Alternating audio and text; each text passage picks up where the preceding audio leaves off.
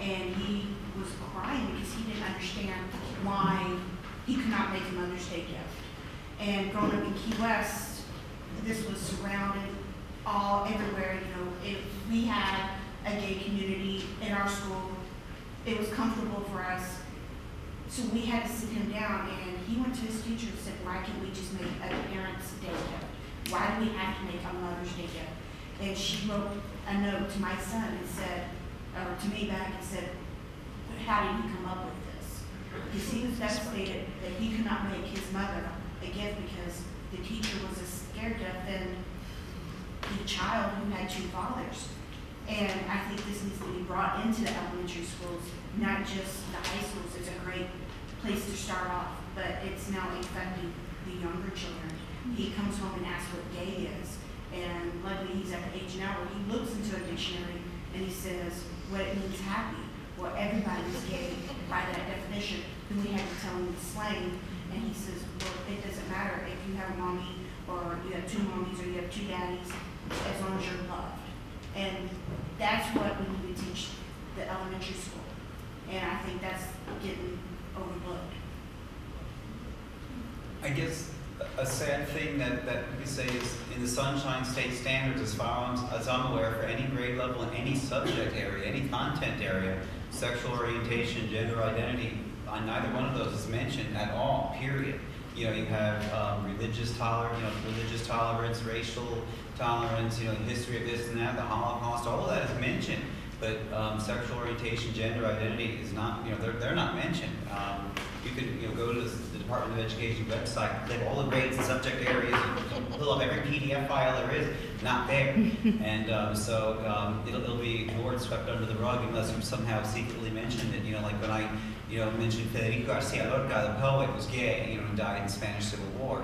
You know, the only reason I, reason I can, you know, casually mention it is our Spanish Honor Society chapter is named after it in this poetry, you know. But other than that, you, you, the teachers can technically get away with, with you know, ignoring it because it's not in the Sunshine State Standards, you know. And um, also, um, that's that's really an omission. In, it's it's ignored in our curriculum in our state. It's we have no real diversity as far as that goes. Um, And uh, that's really a, a, a, a, an omission of cultural awareness, I think. And um, Pasco County has no non-discrimination policy for its teachers or its students for sexual orientation or gender uh, or gender identity either. Zero. Um, I guess technically I could be fired tomorrow if, if this video is viewed.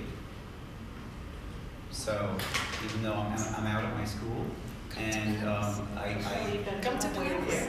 Yeah, I'm out of my school. I'm, I'm lucky to have a, a wonderful principal who I, I love working for, and I, you know, I, I have a great time at my school. I love my kids, but we have no non-discrimination policy at the district level. And um, when I was you know, last year, I had a couple of kids. Maybe it was the year before. Um, I don't know if they knew it was a Spanish teacher or not. They were yelling "pato" at me, which is fag, but also means duck, and they started quacking. You know, like they were like idiots, they're quacking at me. Like, okay, I can file maybe a, a write up a referral for sexual harassment, you know, male on male sexual harassment, but not for um, sexual orientation discrimination because there's no such thing in Pasco County. There's a question way in back. No, there's a question. um, I'm not really familiar with the public education system at, at this level. Um, so if I'm being naive in some ways, just say so and I'll sit down. But who is it that gets to decide what textbooks you're using? Is it the Florida's Department of Education? Is it the school district? And how much freedom does a teacher, an individual teacher, have to say, well, I don't like this textbook because it seems so heterosexist? Um, and if it is a heterosexist textbook, can do, do teachers have the freedom to supplement with whatever material they think will balance it? I mean, I guess it comes down to issues of curriculum, who gets to decide what text you're using, and who has the freedom to supplement. Um, at the district level, the supervisors of each department pick from, and I would have to say, a small amount of books that are recognized as textbooks for the K twelve system. That recognized by who? Recognized by the state. by the state, comes down to the district level. The district level picks from two or three or four textbooks that they like. That supervisor then buys those textbooks for every English class, and that's the textbook that you use. You have the freedom as a teacher to go outside and use any supplemental material that is appropriate. So you do have the option to do that. For me as a teacher, I bring in anything that I thought was appropriate. And that's my job as a teacher to gauge that, what's right. appropriate. So I know in Hillsborough County, way back in the dark ages when I taught, I was on the book selection committee for Hillsborough County. They chose uh, at least one person from each high school, and we had something like seven books to choose from. Wow. That came down from the district level, or that came down from the state level. But we were also discouraged from looking at three of them. Okay. Okay. Yes. We have these seven, but we at the district level downtown like these four.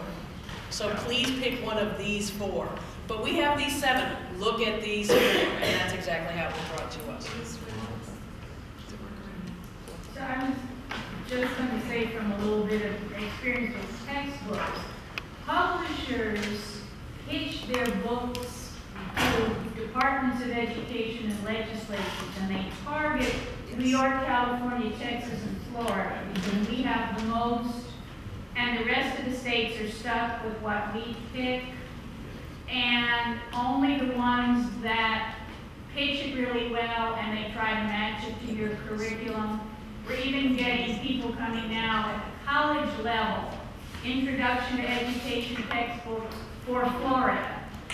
And I, I asked them, what is it, I teach a diversity course, what is it about diversity that people in Florida need to know that the rest of the world doesn't need to know?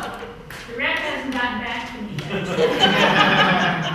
But those, the, the textbook decision is really political and economic, yes, and yes. You're right on. We need to watch who we're voting for. Yes, absolutely. School board and legislature, and they're going to make the decisions we all live with. Although at this point, I really do need to jump in, or I feel the need to jump in. Um, it's based on, it's like censorship, a little bit of censorship, it's like a little bit of pregnancy. Basically, what I tell people is that when you're dealing with people, it's, a, it's an emotional level, level, level. And when somebody's really emotional about something, they really have a really hard time reasoning. So when you were saying, you know, it's good to have the two polar ends, yeah, the two polar ends kind of keep each other honest, but in terms of communication, that's where you have your protections in place. And that was too bad for you. That you don't have a place, a place where you can go where rational people will sit down and make decisions. And in terms of here, whenever you're on a curriculum decision board, if you will, you can make changes at various and sundry levels by the kind of language you use. And you know, when you, you know, I know at the national level regarding the definition of language arts, for example, it used to be called language. The teaching of reading, writing, speaking, and listening. Mm-hmm. And every time I was anywhere, I'd go and viewing, and viewing, and viewing, and it started getting into the language at the national level to filter down.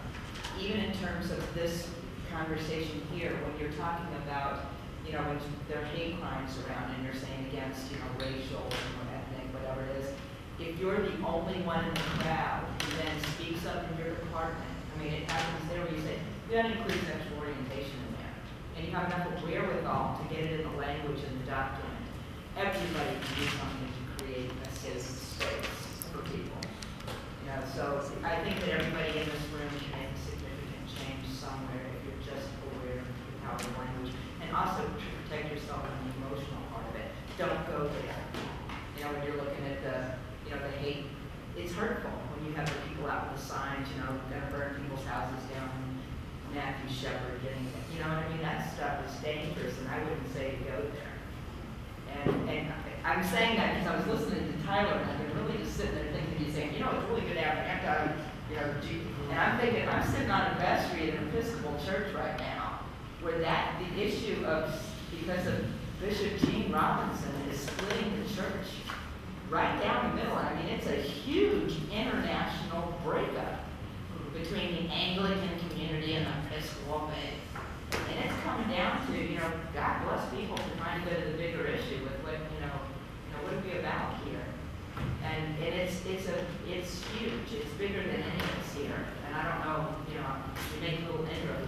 save yourselves in terms of getting into this big battle things. That's dangerous. That's dangerous. Um, at this point, we'd like to break informally and continue these conversations going, but we do have some refreshments back over by the wall there. Um, and please feel free to ask analysts questions as you take something to eat or drink. And thank you so much for coming today.